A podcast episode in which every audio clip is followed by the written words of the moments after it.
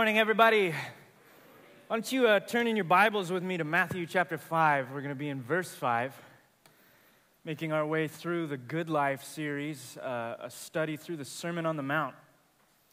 We are about a third of a way, uh, the way through the Beatitudes. It's starting to get good. Matthew chapter 5, verse 5.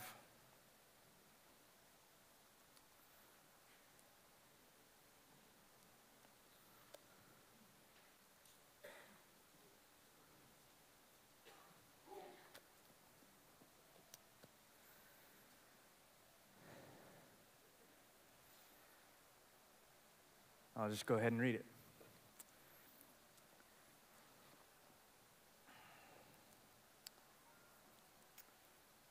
From verse 2, we'll carry it on through verse 5. Jesus, he, Jesus, opened his mouth and taught them, saying, Blessed are the poor in spirit, for theirs is the kingdom of heaven. Blessed are those who mourn, for they shall be comforted. Blessed are the meek, for they shall inherit the earth. This is God's word. Let's pray. Heavenly Father, we just thank you for the words of Jesus today. We thank you that in them is life, an abundant life. We thank you that in them is gospel, the good news. We thank, uh, we thank you, Lord, that in them is uh, what caused the disciples uh, when things were hitting the fan for them, when things were falling apart disciples looked at you, and I pray that our prayer as well would be this Where else would we go, Lord? Where else can we turn to? To whom can we go to? You alone have the words of eternal life. And we believe that about you. Jesus, we believe that your words, preserved throughout the centuries, are infallible, inerrant, and authoritative, divinely mandated for your people to know the will of God and there is nothing more that we want to know right now than what God thinks and what God feels and what God says. In a world full of many other competing ideas and philosophies and ideologies, it is a breath of fresh air to be able to know that we can hear from our God. Thank you that it was your initiative. When we were blind and deaf and dumb, it was your initiative to open our ears, to unstop our mouths, to unblind our eyes, and to speak into our mess. And so, Lord, in our mess, as we are, we receive from you everything that you have in hopes that we would be changed from glory to glory, conformed into your image. In the name of Jesus, we pray these things. Amen. Amen. Meekness. It's one of the most pitiful sounding words in the English Bible. Some of you chuckle, but you believe that too. Which one of you rolls out of bed and thinks to yourself, I, I, I am going to try to be extra meek today? Which one of us ever considers or desires a little more meekness in our life? And we can go through the characteristics of God, we can go through the attributes of God and the fruit of the Spirit and all of those things, looking at, uh, at self control and love and joy. And we love to wake up asking the Lord for those things. But who rolls out of bed going, I can't wait to be meek today? Who feels complimented when somebody rolls up to you and says, You're meek? Who compliments another person by saying, You're extra meek today, I've noticed? Will you take that back, sir? Your son was really meek during football practice today, I noticed. Just thought I would pass that along. I beg your pardon, sir. Meek is one of those strange words that we know is in the Bible, but we don't quite know what to do with. And most of us, perhaps some of us, have attached to it negative connotations. Meekness is weakness. It even rhymes, you see. Meekness is indecisiveness. Meekness is a lack of confidence. Weak, uh, meekness, see, I even got them confused. meekness is spinelessness. We attach to it all of these different forms that are negative, further confusing it. Perhaps that's why Scottish minister Sinclair Ferguson, describing it, said the word meekness is notoriously difficult to define. A.W. Pink would say there's been considerable difference of opinion as to exactly what meekness consists of because of its depth, the depth of its meaning, because of the different contexts that it, it can be a part of, and because of the negative connotations that we attach to it. It is, at the worst, confusing, at the best, undesirable. There's a lot of things in the Bible that perhaps we would love to be known for, but maybe few of us would like to be known for being meek. None of us puts that on their resume, do we? Meek. A general definition of meek is like this really simple. It means or it refers to being uh, or not being overly impressed by a sense of self importance in you. We call that humble, right? It's not being overly impressed by a sense of self uh, importance. So there's a balance there. It doesn't mean you're self deprecating, doesn't mean you uh, have self hatred, it doesn't mean you hate yourself, nor does it mean that you are obsessed with yourself. It's like right in the middle. It's a healthy view of self, not being overly impressed by a sense of self importance. So that's why the translation of the Bible often attach two or three words to it that you might be familiar with. One of them is meek, the other is humble, and often gentle shows up. These are all right definitions of meek. But to really get at the, the depth of this word that Jesus tosses out in his Sermon on the Mount, it'd be most helpful to consider who is meek in the Bible and to look at how they live their lives. That would probably be the most practical way of viewing it. And the two examples that come to my mind are one, Moses, and two, Jesus. Here's why I say Moses. Numbers chapter 12, verse 3, it says, Now the man Moses was very meek. In fact, more meek than all the people who are on the face of the earth. Why are you laughing? Is it because Moses wrote the book? I always thought that was interesting. I wonder Few of us could get away with that, especially when you speak of yourself in the third person. But I have a suspicion that Joshua later snuck that one in there after Moses died. But this is the Word of God. Whoever wrote it describes, the narrator describes Moses as being meek. Not only meek, but the most meek person who has ever walked on the earth. Now, this is very telling considering Numbers chapter 12 because the two verses before this statement is a near mutiny, a coup between uh, Miriam and Aaron. Remember, as you're reading through this, Numbers is just a book of the uh, people of God rebelling and God still being faithful. And in Numbers chapter 12, it immediately starts with Aaron and Miriam, supposedly uh, supposed to be, supposing to be uh, Moses' greatest allies talking amongst themselves and concocting a plan to take over. Their complaint was, Why should the people of God only hear God's voice through Moses? Aren't we priests? Aren't I a priest? Aaron would say. Aren't we special? Don't we also hear from God? They were preparing to usurp Moses' throne, to take over a part of that authority, to, to grab the platform. And immediately the narrative comes to a stop with this line. Now, Moses was very meek more than all the people who are on the face of the earth. It, it halts this aggressive flow to the narrative, it stops it with a piece of Moses' character. In other words, he didn't stick up for himself. He didn't have the feel the need to defend himself, which is very interesting because in the next verse, in verse 4, God stands up for Moses. Miriam and Aaron will never forget that experience. Moses doesn't stand up for himself, he doesn't throw his weight around, he doesn't defend himself, he's not aggressive. He's humble. He has this view of himself that is healthy and balanced and humble. We can't talk about meek people without also talking about Jesus. And the only other word in Matthew, uh, aside from the uh, Matthew 5 5, where this word shows up, is in Matthew 11 29, out of the words of Jesus, again describing himself. And he says, You know that uh, some of you are familiar with this verse. Take my yoke upon you, Jesus says, and learn from me, for I am gentle and lowly in heart, and you will find rest for your souls. Gentle in Matthew 11 29, meek in Matthew 5 5, the same exact Greek word, speaking of the same exact thing. Jesus speaking of that, uh, that of himself. And this is in a, a bit of a different context, right?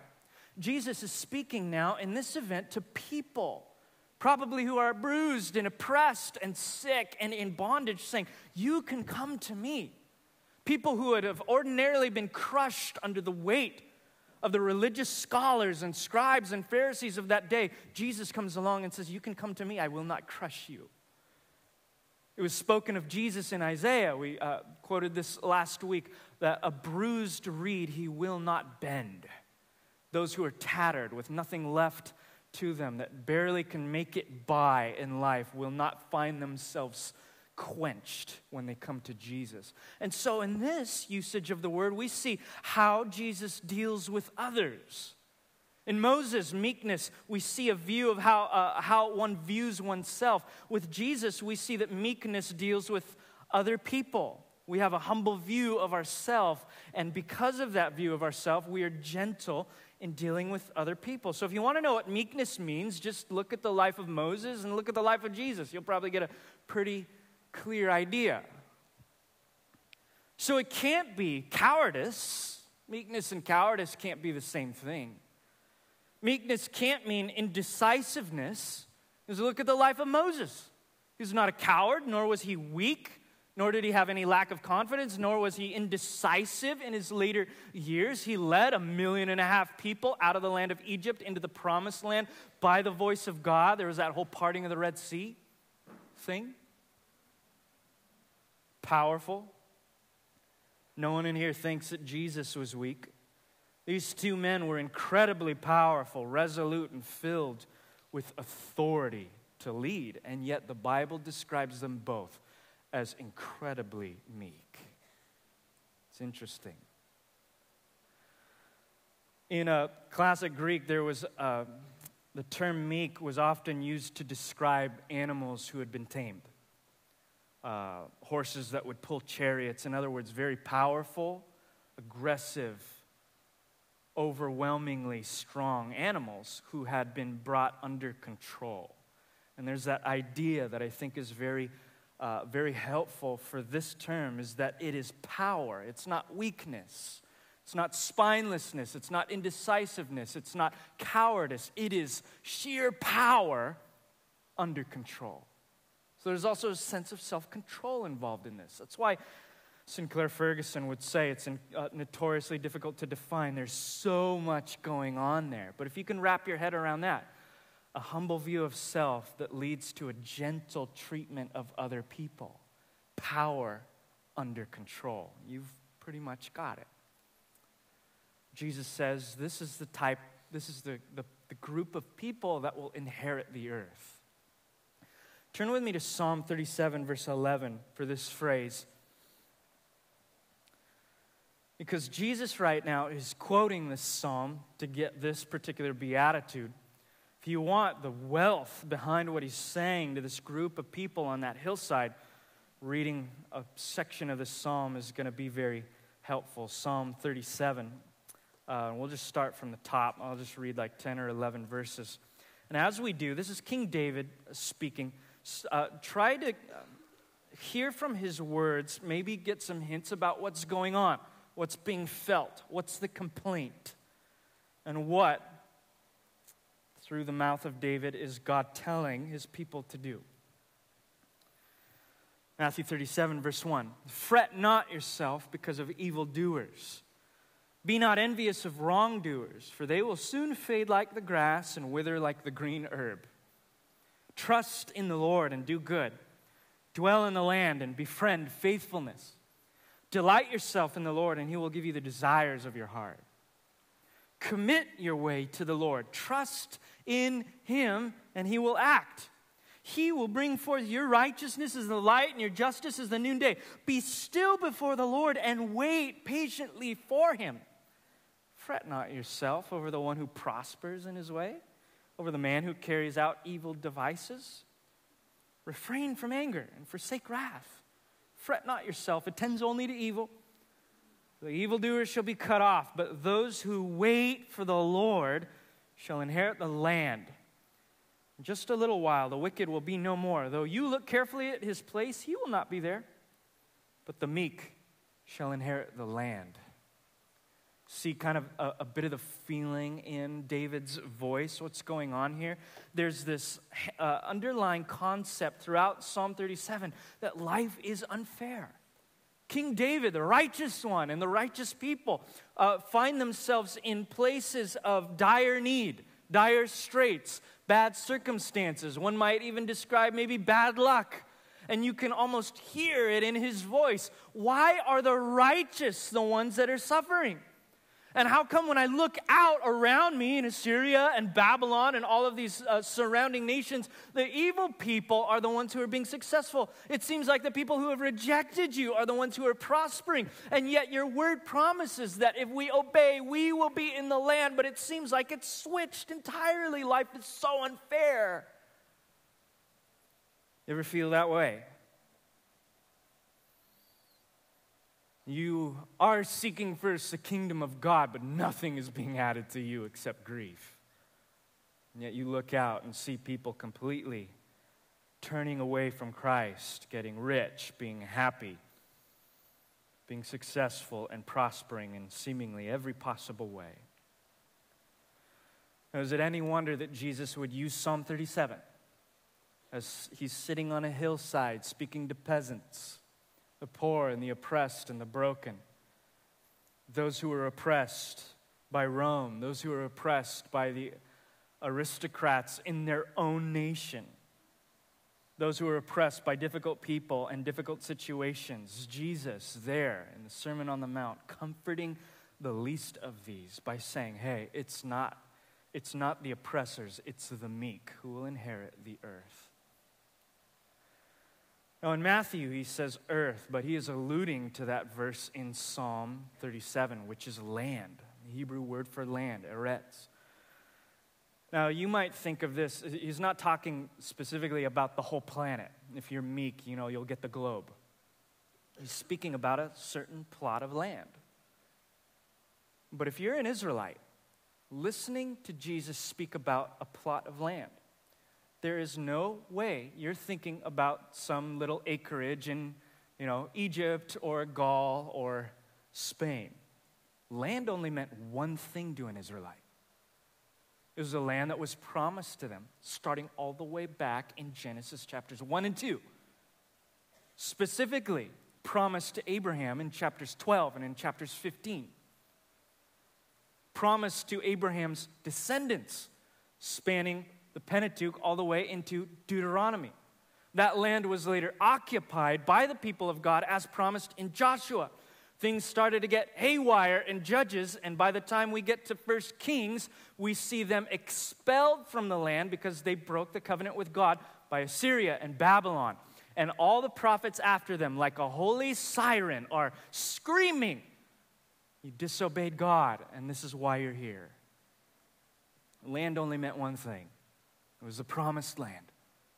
Jesus is saying, the meek shall see the promises of God proven. It was in the promised land where God's shalom was.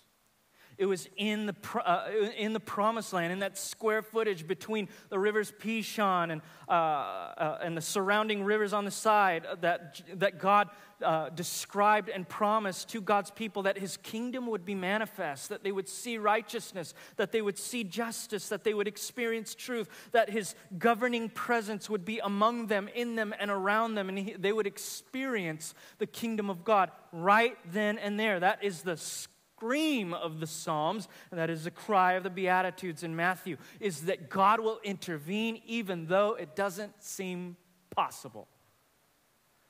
Even though nothing in your life is working out for your good, God will one day intervene in your business, and justice and righteousness will prevail. So, this kind of leaves the people listening to the psalm and the people on the north shore of Galilee listening to Jesus and the people sitting in a theater in Santa Barbara kind of asking that question okay, we know that God's going to intervene someday, but what do we do about it now?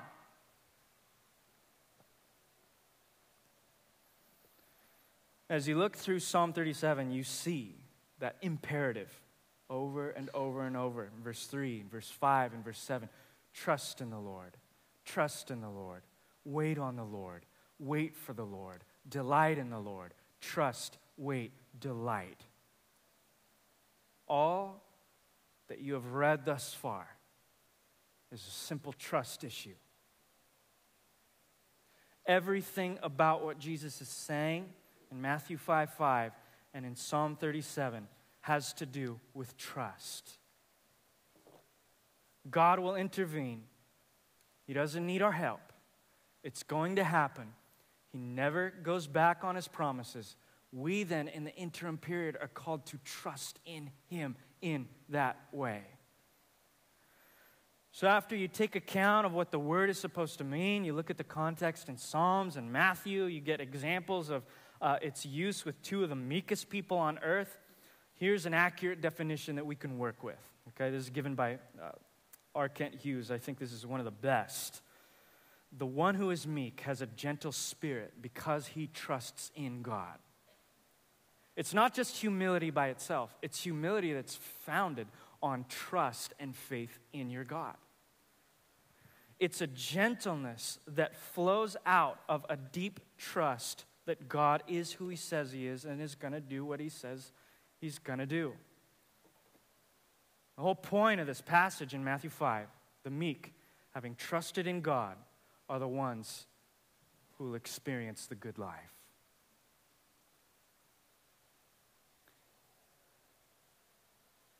I could actually probably just stop right there. No. My daughter says that to me. I come home from work and I'm super tired. I try to convince her, persuade her to take a nap. And I'm like, Abby, wouldn't it feel so good to take a nap right now? It's so warm outside. And aren't you tired? And she'll think about it for a second. No, Dad.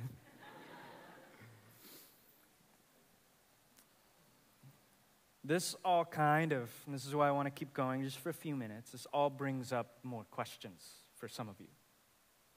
Because we know that the Bible says the meek, the humble, the considerate, the gentle, having trusted in God, are the ones you should expect to see in the kingdom of God.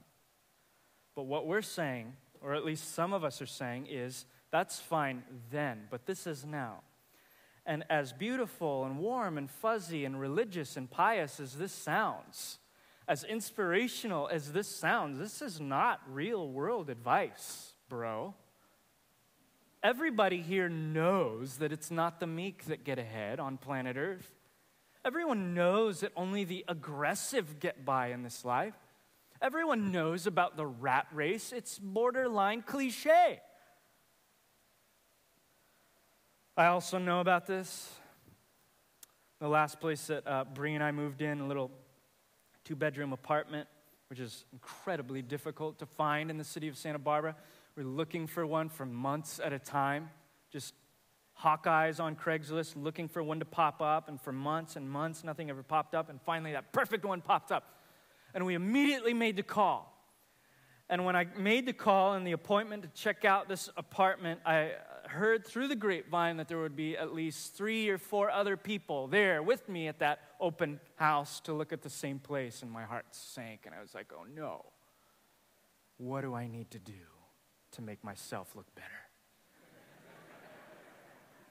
and I did my homework and I found out some things like the owners of the apartment wanted. Uh, this, this cluster of apartments used to be back in the 70s an old UCSB hangout uh, where people were notorious for partying, and that was what it was known for. But the owners wanted a, you know, kind of a new vibe, and so they were looking for slightly older, clean kept, quiet, really nice, personable families, hopefully with kids, no dogs, and all of that stuff. And so I accumulated all of this information, and I bought a new set of clothes. I bought a button down shirt, and I bought a nice belt, and I tucked my shirt in, and I shaved my face, and I combed my hair really nicely, and I put on on a tie, and I put a bow on Abby's head, and I put her in a dress, and I put her on my side, and I walked into that open house, and sure enough, I was there with three other college students. And I thought to myself, it's mine.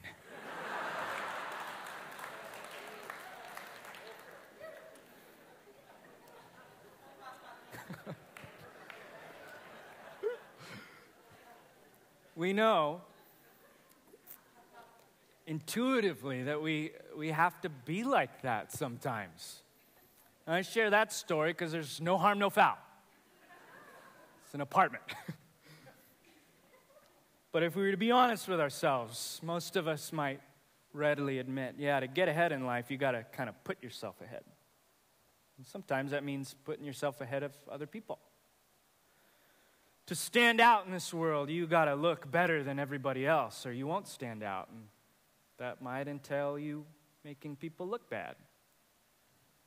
To be recognized in the city of Santa Barbara, you, you got to have something going for you, so you better be a little bit selfish. So, yeah, I get the humility and the selflessness and the incarnational Jesus dying on the cross, you know, laying your life down, all of the blah, blah, blah. And that works great in church. But everybody knows you got to be a little bit selfish just to put food on your table. So, as wonderful as meekness sounds, it's not true. It's not real world advice. Only the cutthroats and the aggressive get by in this life. And actually, that's not, that's not actually true. That's a deceptive lie that's been touted for decades through our culture, and it's actually not true. It's interesting. Uh, the New York Times bestseller, 3 million sold. Book came out uh, almost a, over a decade ago, 2001, by Jim Collins. It was a book called Good to Great. In the aftermath of that book coming out, businessmen, CEOs, and corporate figures were eating it for breakfast. And in this book, he uh, desired to find, through extensive, unbiased empirical research and evidence, what it was that separated good companies from the great ones. He wasn't looking at what made a good company good or a good company even successful. He was looking for what made the good companies legendary, remembered for decades after. And as he compiled this information, he was shocked by his finding. He had no agenda going into it other than finding out what, what was what. And of the five traits that he pulled out, the shining gem in his book was the type of leader in these corporations he termed a level five leader.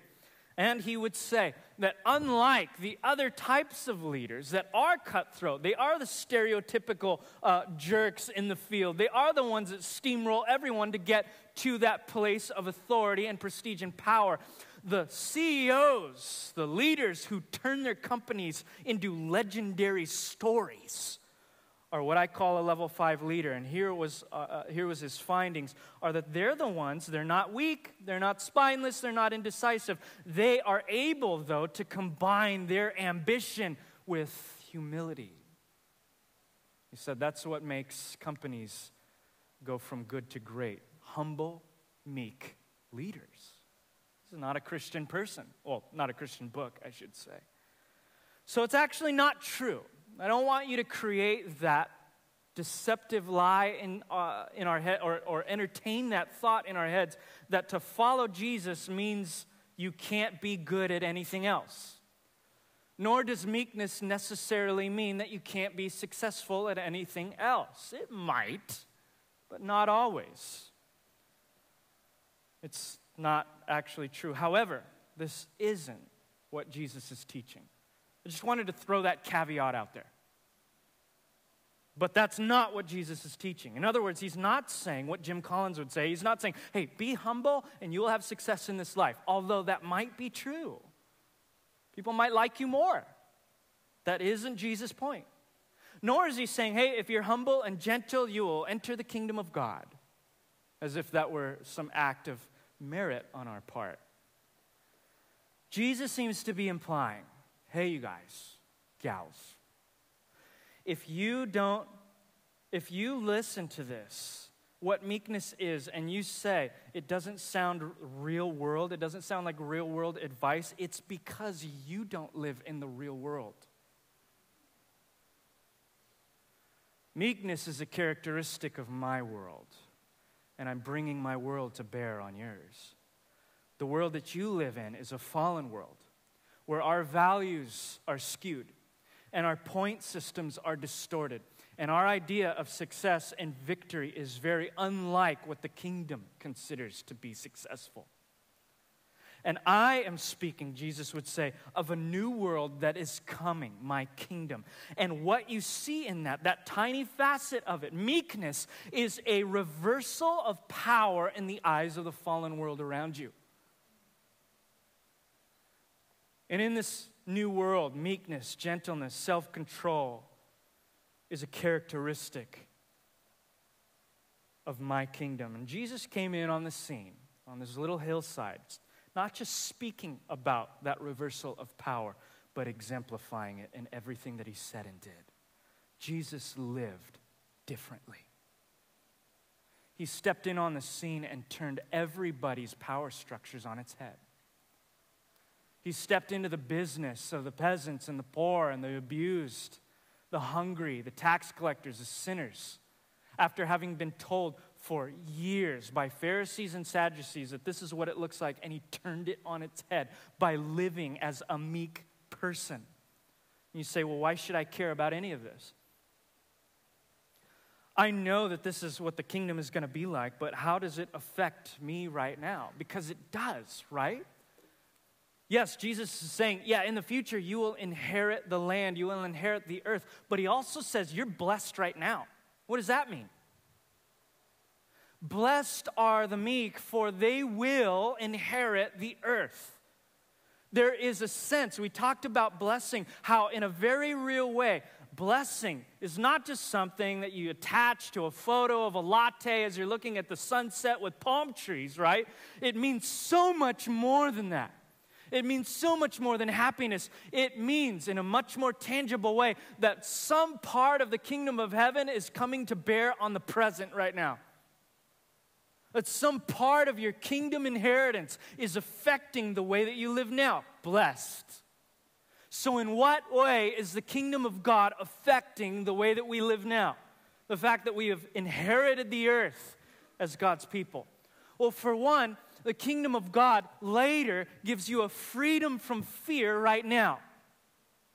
Anybody who looks at their inheritance with the Son of God in the kingdom of heaven will start to experience a freedom from fear. This was why Jesus was speaking to those people with the Sermon on the Mount. Those who were oppressed and crushed, he was saying, There is a new life headed your way. You don't have to be so despondent. You don't have to be afraid of Rome. You don't have to be afraid of the Sadducees. You don't have to be afraid of the Pharisees. I've got a good life coming your way. This is the same thing that David would say and speak about his enemies in Psalm 37. The kingdom of God gives us a freedom from fear. It's that eschatological reversal of power where God gives his favor to the powerless in the world by sheer acts of grace. That means for you and me, those who have freely received from that gift, that if God is for us, who can be against us? Don't fear the person who can kill the body, fear the God who can throw body and soul into hell. By the way, that statement isn't meant to scare you, it's meant to give you a grand picture of your God. Say, don't be afraid of someone who can scratch your skin. Have a holy fear and reverence for the God who holds your life and your soul in his hands. If God is for you, who can be against you? And people can take your stuff and they can ruin your reputation and they can hurt your feelings they can do all sorts of cruel things to you in this life, but they can never take your future inheritance. They can never pry you from the love of God that is in Christ Jesus your Lord. They can never separate you from Him. They can never remove those things. And right now, it doesn't seem or feel like enough because our life can be so overwhelming. But when you're in glory with the King of Kings, 10 trillion years into the future, you will look back at your 80 years here like a blip on a screen. As you are being satiated by the inheritance that you have in your God. And you are freed from fear in this life. Now, that freedom from fear is going to immediately result in a freedom from self preservation. What do we do when we're afraid of people? We protect ourselves. We protect ourselves and we isolate ourselves from other people. If we feel threatened by them, if we feel like they're out to get us, we have a sense of insecurity, maybe. We protect ourselves. We go uh, into that fight or flight method in our life where we self preserve, we isolate people, we shut them out. And perhaps we even take it a step farther and we assert ourselves a little more. We defend ourselves. We throw our weight around. We push others down to make ourselves look good. All of these things involve using people because of our own insecurities and fear. When you're afraid of people and when you're afraid of circumstances. We generally, often, go into a self uh, mode of self preservation where we're protecting ourselves at the expense of others. But when you lose that fear, when God begins to pry that fear away from your heart and you stop fearing people anymore, then you'll start to notice you're not looking at them as an obstacle to overcome anymore. You stop looking at them as a threat. You stop viewing people as just competition. And when you stop viewing them as a threat, as an obstacle to overcome, as something to push down, as a threat that's after you, you'll start to notice that you develop a freedom to love that person. What happens when the kingdom of God has to bear on our lives now? We witness a freedom from fear out of that, a freedom from self preservation. That's why Jesus, describing the economy of the kingdom, would say, Those who want to keep their lives will lose it. Those who want to lose their lives for my sake will reap it back again a bajillion times over, or something like that. When you don't care about yourself, I should say in a healthy way, not like you hate yourself, but when you have a healthy view of yourself, you realize you're not that important in the scheme of things. You're not obsessed and self absorbed, meek. It's really easy to start loving other people. This is really important for us to sink our teeth in because later on in chapter 5 and verse 43, Jesus is going to tell you to start loving your enemies. And at the risk of dumbing that down, because we've heard it perhaps so many times, it's almost like a platitude, right? For, for us, maybe. A meaningless platitude. I just want you to think about what that would entail. Who's your enemy? Who in this last year has really offended you, irked you, rubbed, your, rubbed you the wrong way?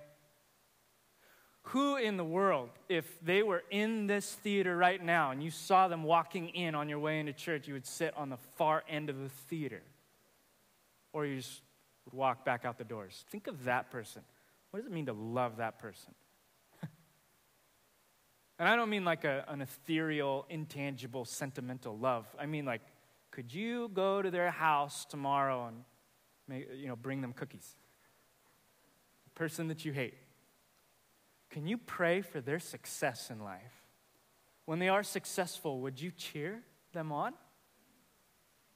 That's hard. That's hard. You know what that requires? Meekness. A person who has a right view of self and a right view of others and a right view of God, and out of which causes them to just be gentle and considerate other people out of which they're able to love. You say, Why should I ever care about any of this stuff? I do not have any incentive to love my enemies. I barely love some of my friends. And you're telling me I need to be meek? That's great that Jesus is it. He's the Son of God. He could be meek so that I don't have to be meek, right? Why should I care about meekness?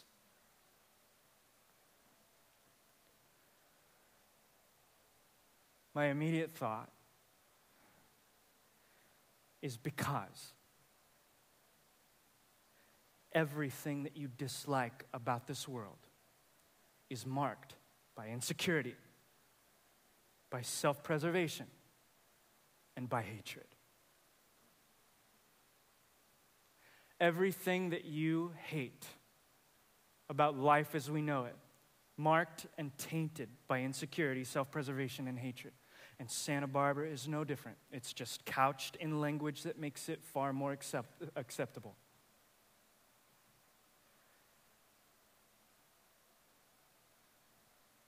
Everything wrong. There's a lot of things right, and a lot of things beautiful, and a lot of things to celebrate about our wonderful city. But there are also a lot of things wrong, a lot of things that are tainted by the sinful effects of people watching out for themselves. And the church is to be God's evidence to Santa Barbara that there is a better way to live than that. The Beatitudes are God's evidence that we don't have to live that way anymore. We don't have to scrape by, stepping on people's backs to get what we want, only to find out that we're still not satisfied. This is God's evidence that there is a better way to live than the world has pushed into your face. Now, meekness might not get you ahead in life, in this life. You might not get that dream job you were always hoping for because you're humble and meek and gentle and considerate. But you will get a taste of the next life to come. And what believers, and dare I say, what reality needs most in this life is to have a satisfying taste of the life to come.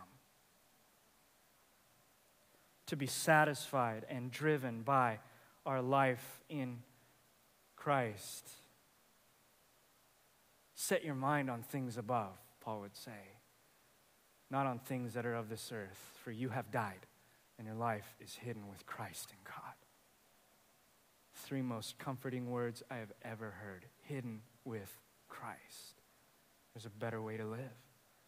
And as we live by that indwelling presence of Jesus, we give examples to the people around us who are struggling, those we interact with, of a better life. Perhaps that's why Jim Collins, in his book Good to Great, on page 37, advising corporations and CEOs on what to look for in a level five leader, would say should probably find someone, and I quote, with a strong religious belief or conversion.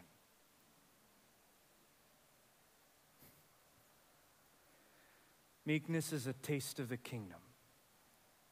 It's a taste of the kingdom that already belongs to God's people. It's already lying latent within you. It's not something you have to create for yourself. It's there, just needs to be fanned into a flame. Reality, we will know that the kingdom of God has touched our congregation. When our lives outside of this theater are marked by a supernatural humility, by a supernatural gentleness, not just with our friends and with our family and even with our coworkers, but with our nasty employer with our enemies, with that neighbor who we just can't stand, with that person who cuts us off in the parking lot, with that other person who cheated us and robbed us and betrayed us, when we are able to look that person in the face and wish them welfare, we will know that the kingdom of God has come to bear on our church.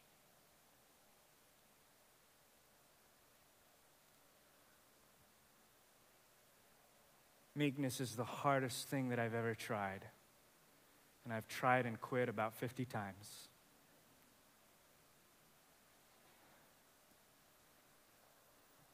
The way that the Bible would describe in order to get something like meekness, this is my last point, is number one, it has to be given to you from above. It comes by the power of the Holy Spirit in union with Christ, meaning if you're not born again by the Holy Spirit, you'll never have it. In Colossians 3, verse 2, that I just quoted, you have died and your life is hidden with Christ in God. Paul would go on to say in verse 12, now that Christ is in you and you are in Christ, put on then those things. Put on holy, uh, put on compassionate hearts, put on kindness, put on humility, put on meekness. Meaning it has been reborn within you because Christ is in you and he's perfectly meek. So now just begin to put it on. Meekness is, after all, a supernatural fruit of the Holy Spirit love, joy, peace, patience, kindness, goodness, faithfulness, gentleness, and self control. How do you put meekness on? I dare say it's by a disciplined, obsessive, observance of Jesus. When he said in Matthew 11 29, speaking about gentleness and meekness, he was offering to you an invitation. He said, You who are unable to live like me, take my yoke upon you. Learn from me. I am gentle. I am meek. I am humble. I will not crush you. I will not backstab you. I will not ridicule you when you wake up tomorrow and you fail to be meek with your kids and with your spouse. I will be right there, not bending a bruised wick. I am lowly in heart, and you in me will find rest for your souls. The end of Matthew would say, Baptize everybody in the whole world and teach them everything that I have taught you, observing everything that I have taught you. Who better in this life to look at than Jesus? Isaiah in chapter 53, describing our, our Lord as a man of sorrows and acquainted with grief, like one from whom men turn and hide their face. He was despised, and we, we, we esteemed him not. Surely our griefs he carried, and our sorrows he himself bore. But he was wounded for our transgressions, he was crushed for our iniquities and the most powerful human being on the face of the planet, the one who would say, I can call down 10,000 legions of angels to rescue from me from this cross if I want to, and who would say to his disciples in John 10, No one takes my life from me, for I have the authority to lay it down and to pick it up. I can do anything I want with anything that I have created, was the one who shut his mouth for the joy set before him. You know what his joy was? Yours joy. You want to see power under tremendous control. You look at Jesus, who, defying every other act, humbled himself, closed his mouth, did not defend himself, and rushed to his death to save those who were unmeek. Start staring at that for a while, and you're going to start to notice your heart being changed. I'm going to call the worship team up this morning with a simple uh, invitation today that if you want a different life to live than the one the world has to offer, if you want a taste of the good life, you must first taste of Jesus Christ. You can do that through singing. So you begin to sing lyrics about Him that are true. You can do that in a posture of humility, putting yourself on the ground and bowing before Him and letting Him work on your heart. You can do that by sitting in your seat and just pondering the gospel. You can taste of Christ in a very metaphorical fashion by taking of the bread and of the cup, chewing on it, and actually tasting something and reminding yourself that Jesus, even though you failed miserably in everything that He called you to do, or a lot of what He called you to do, He will never fail you. And in that is the motivation to press on. Trust in the Lord, brothers and sisters. Lean not on your own understanding. All your ways acknowledge Him, and He will set your path straight. Let's worship.